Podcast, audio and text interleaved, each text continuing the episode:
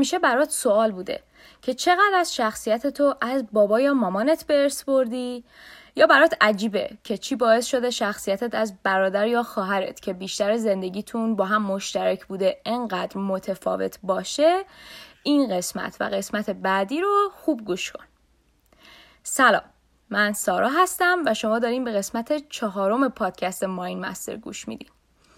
آهنگ که شنیدین و گروهی به اسم سوفا سرفرز درست کردن و اسمش Broken Together که امیدوارم خوشت بیاد توی این پادکست جنبه های مختلف روان آدمیزاد رو با هم بررسی می‌کنیم و همینطور که می‌دونی این فصل به شخصیت شناسی اختصاص داره.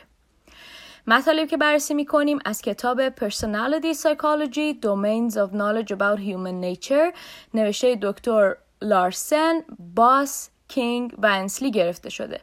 مگه اینکه مقاله یا کتاب دیگه ای رو با اسم نویسندش و سال انتشارش رفرنس کنم و لینکشون هم توی توضیحات بذارم. خب تا شما یکم دیگه از آهنگ امروز رو گوش میدین من برم یه قهوه بریزم و بیام که بحث امروز رو شروع کنیم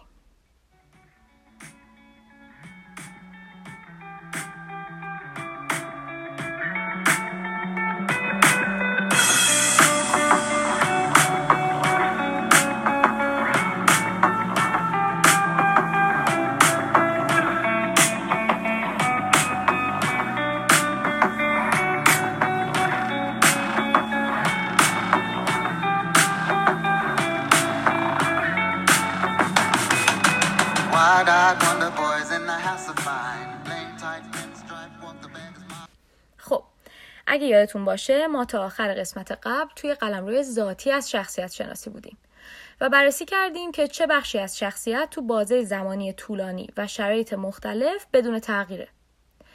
یه جورایی سعی کردیم به این سوال جواب بدیم که شخصیت از چه المانهایی درست شده و این المانها تو طول زمان و تو موقعیت های مختلف خودشون رو چطور بروز میدن. پس اگه سه قسمت قبل رو گوش نکردی و این چیزا برات هنوز سواله بهت پیشنهاد می‌کنم یه سری بهشون بزنی شاید کمکت کردن. از این قسمت تا نمی‌دونم چند تای دیگه می‌خوایم وارد قلمروی زیستی از شخصیت شناسی بشیم. توی این قلم رو سعی می‌کنیم پایه های ژنتیکی شخصیت رو پیدا کنیم و در مقابل ببینیم چه بخشی از شخصیت با تاثیر محیط ساخته میشه. بعدش میریم ببینیم طبق تئوری تکامل چارلز داروین ما چه تریت ها و ویژگی های شخصیتی رو امکان داره توی تکامل به دست آورده باشیم. همچنین توی این قلم رو زیر ساختای مغزی و فیزیولوژیکی شخصیت هم بررسی میشه که البته متاسفانه ما به صورت صوتی توی این پادکست نمی‌تونیم این بخش رو بررسی کنیم. چون خب اولا پر از اصطلاحات تخصصی تره و ثانیا احتیاج بیشتری به توضیح تصویری داره. اما نگران نباشین. سعی می‌کنم ویدیوهای مربوط به این قسمت رو باتون توی اینستاگرام ماین مستر به اشتراک بذارم. صفحه اینستاگرام ماین مستر رو میتونین با اسم mindmaster.podcast سرچ کنین و پیدا کنین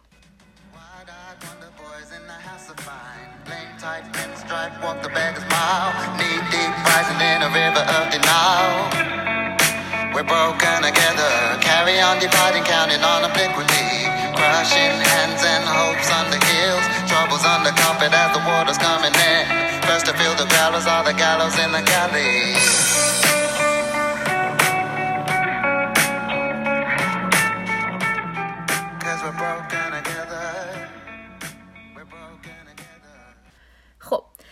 بپریم توی مبحث ژنتیک و تاثیرش روی شخصیت. قبل از اینکه بریم سراغ مقاله ها بعد نیست یه نکته رو بگم ولی.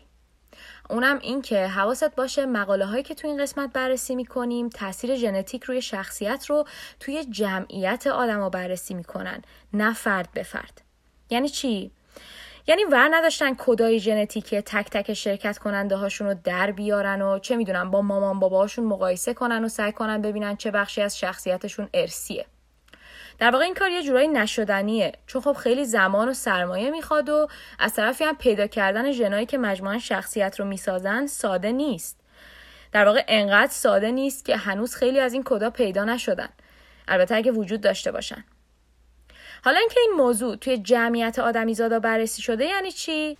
یعنی اینکه این پژوهشگرا تعداد زیادی آدمو که تو گروه های خاص بودن مثل دوقلوها خونواده ها یا اونایی که به سرپرستی قبول شدن بررسی کردن و سعی کردن به یه برآورد از شباهت ها و تفاوتاشون برسن.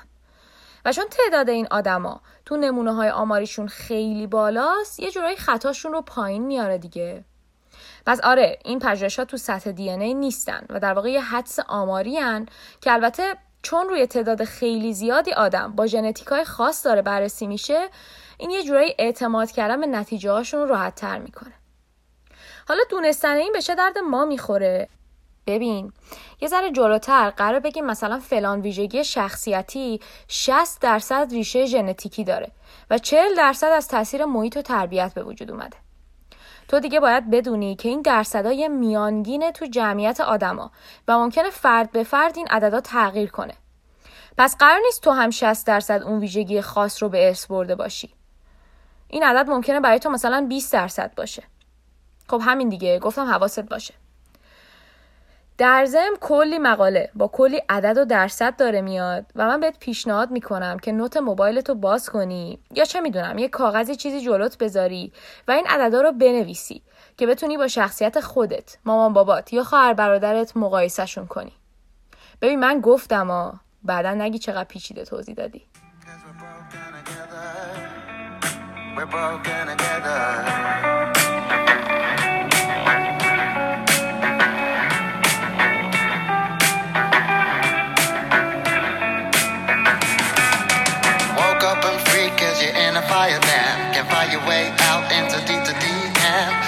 super impositions of wealth and have not. If your moral compasses we truly are lost, we had high hopes for G.I. Joe. Waterboarding his own kid like a good sergeant. Texas hold him on the water.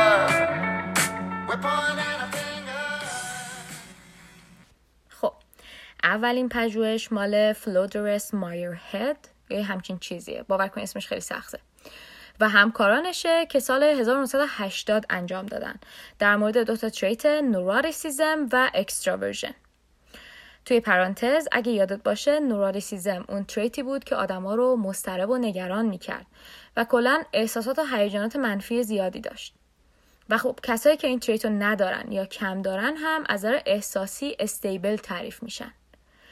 extraversion هم با همون محور درونگرایی برونگرایی تعریف می‌شد و گفتیم آدمای برونگرا تو محیط های اجتماعی جدید با آدمای جدید خوشحالن و کلی انرژی مثبت می‌گیرن. در حالی که آدمای درونگرا تو این محیط ها خیلی راحت نیستن دیگه. خب حالا نتیجه این پژوهش چیه؟ این پژوهش نشون میده که حدود 60 درصد ریشه trait extraversion و 50 درصد ریشه trait neuroticism ژنتیکیه. خب بنویس. 60 درصد extraversion 50 درصد neuroticism تو پرانتز صرفا جهت یادآوری که این عددهای میانگین از جمعیت رو دارن نشون میدن و ممکنه برای تو متفاوت باشن. ولی بزرگی این عددا یه چیز جالب به اونایی نشون میده که خیال می‌کنن آدما مثل یک صفحه سفید شخصیتی به دنیا میان و شخصیتشون رو به مرور با تربیت و محیط می‌سازن. اگه تو هم جزو اون دسته از آدمایی بد نیست یکم شک به دل خودت بندازی. اتفاقا پدرسن هم سال 1993 روی این دوتا trait کار کرد و به نتیجه خیلی باحال رسید. این دوستمون فهمید که ارتباط بین بچه ها و پدر مادرایی که اون بچه هاشون رو به سرپرستی قبول کردن از نظر trait neuroticism و extraversion تقریبا صفره. فکر کن یعنی این تحقیق یه جورایی داره نشون میده که اون باقی مونده درصدی که تاثیر ژنتیک نیست و تاثیر محیط رو این دوتا trait ه از محیط اولیه خانوادگی نمیاد. پس از چه محیطی میاد؟ بذار اینو دیگه لو ندم که قسمت بعدی کامل راجبش حرف بزنیم.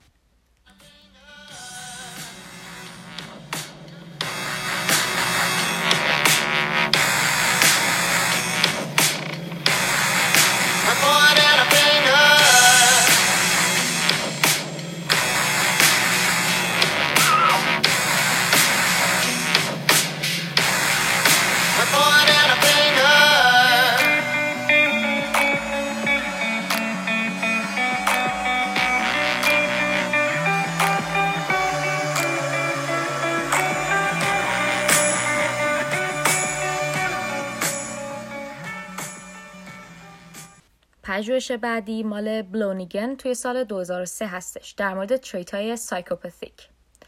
توی پرانتز psychopathy یکی از trait های مربع تاریک انسانیه که قبلا اسمشو آورده بودم و قول دادم بعدا بیشتر در موردشون حرف بزنم. خب اینجا اولیش رو می‌خوایم بررسی کنیم. psychopathy. آدمایی که trait psychopathy رو دارن چند تا ویژگی خیلی مشهود دارن.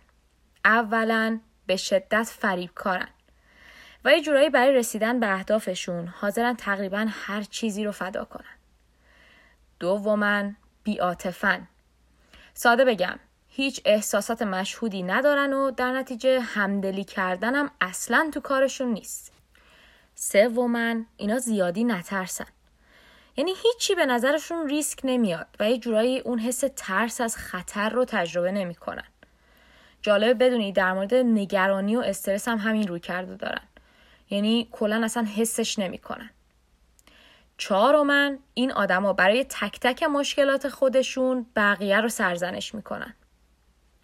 خب احتمالا الان داری به یکی از آشناهات فکر می‌کنی که یه ذره از هر کدوم از این ویژگی ها رو داره و داری فکر می‌کنی که احتمالا سایکوپته.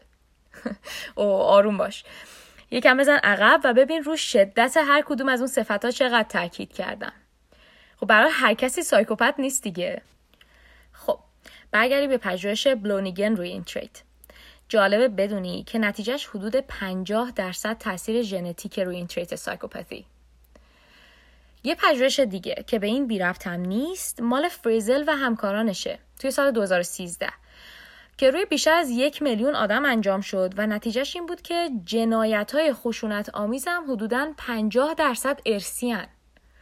اتفاقا یکی از توضیحاتی که برای همین ارسی بودن جنایت ها میارن هم همین ارسی بودن تریت سایکوپثیه.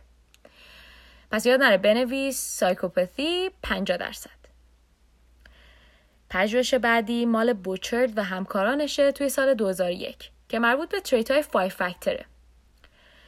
این گروه به نتیجه رسیدن که ژنتیک به صورت میانگین تاثیر 50 درصدی روی به وجود اومدن تریت ها و صفت های 5 فاکتور توی آدمیزاد داره و توضیح دادن که یکی از دلایلی که این تریت ها تو طول عمر هم تغییری نمی‌کنن همین اساس ژنتیکیش می‌تونه باشه. تو پرانتز این گروه دونه دونه تریت های 5 فاکتور و صفت های مربوط بهشون رو روی شرکت کننده بررسی کردن و نتایج درصدی هر کدوم هم توی مقالهشون اعلام کردن. که البته چون کلی عدد می‌شد من اینجا فقط میانگینش رو گفتم. ولی بهت پیشنهاد می‌کنم که اگه علاقه مندی یه سری به این مقاله بزنی. لینکش رو توی توضیحات این قسمت می‌تونی پیدا کنی. ولی یاد نره بنویسی. 5 فاکتور 50 درصد. خب بریم یکم دیگه از آهنگ امروز رو گوش کنیم و برگردیم ببینیم ژنتیک می‌تونه روی سری انتخابا و تصمیمامون توی زندگی تاثیر بذاره یا نه.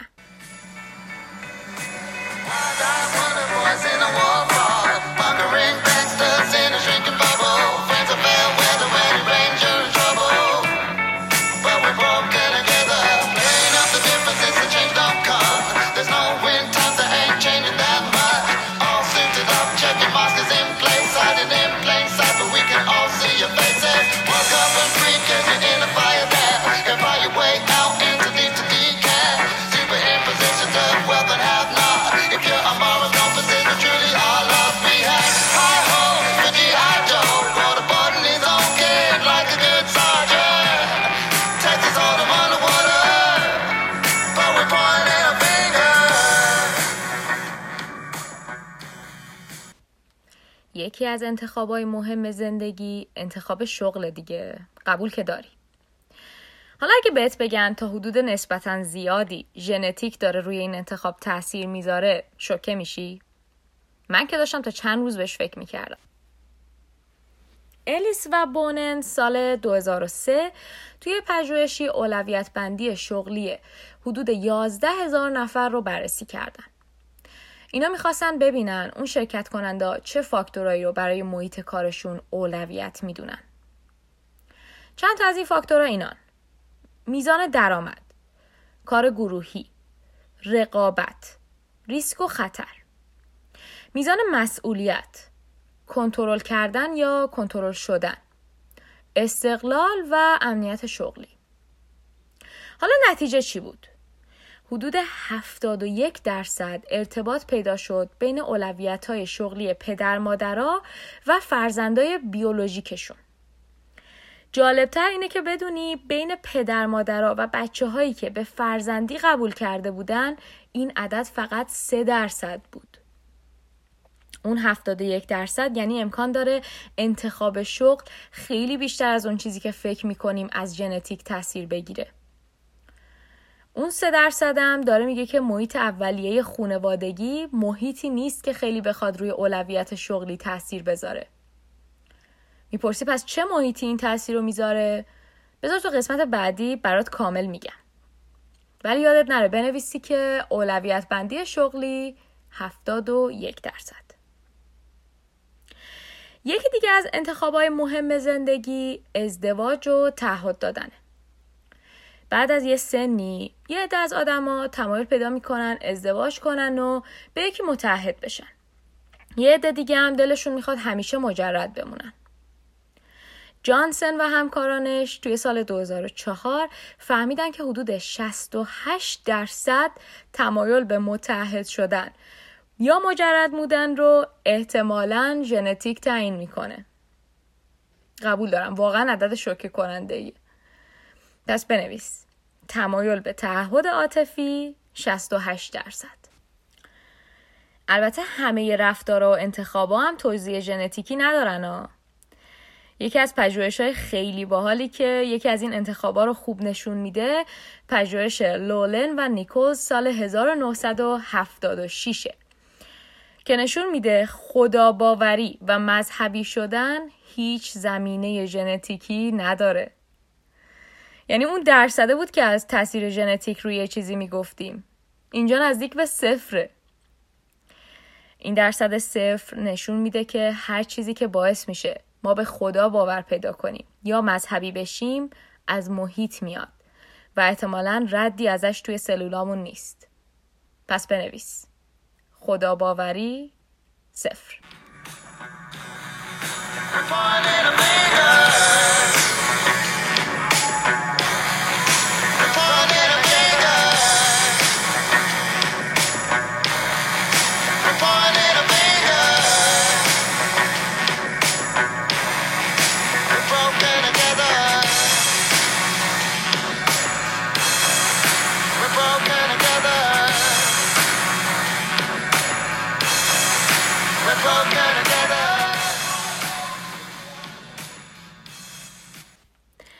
حالا برگرد به درصدایی که از تاثیر ژنتیک روی شخصیت داری. می‌خوای یه بار دیگه بگم.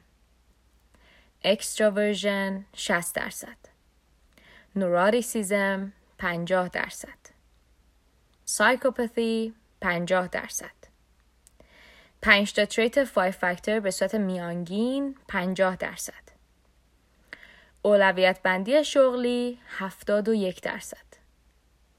تمایل به تعهد عاطفی 68 درصد. خدا باوری 0 درصد. حالا یه نگاه به خودت و افراد نزدیک خانوادت بنداز. به نظرت این عددا در مورد تو درسته؟ اگه نیست پس درصدهای تو چی هن؟ قبل از گوش کردن این قسمت درباره ایده ژنتیکی بودن شخصیت چی فکر می‌کردی؟ الان نظرت چیه؟ خب اینجا قسمت چهارم ماین مستر تموم میشه. خیلی ممنونم که من گوش کردی. و خیلی ممنون تر میشم که اگه این قسمت رو دوست داشتی به دوستاتم معرفیش کنی. معرفی کردن تو به این معنیه که دوست داری ماین مستر ادامه پیدا کنه و من بیشتر انگیزه بگیرم که بیشتر برات مطلب جمع کنم و بیام بگم. در ضمن فردیس، امیرزا و خسرو متن و لحن قسمت قبل رو نقد کردن. بابت پشتیبانیشون ازشون خیلی ممنونم. اگه تو هم فکر می‌کنی نکاتی هست که باید بهم گوش زد کنی یا اصلا می‌خوای این قسمت رو نقد کنی می‌تونی به صفحه اینستاگرام ماین مستر message بدی یا توی اپلیکیشن Castbox برای ماین مستر کامنت بذاری. من همه رو می‌خونم و جواب میدم. دوست من تا وقتی واکسنی برای ویروس کرونا پیدا نشده خطرش مثل قبل یا حتی بیشتر داره تهدیدمون می‌کنه. ممنونم که خودتو گول نمی‌زنی و بهداشت کرونایی رو کماکان رایت می‌کنی. تا هفته دیگه و قسمت دیگه ای از ماین مستر شما رو به خودتون میسپارم.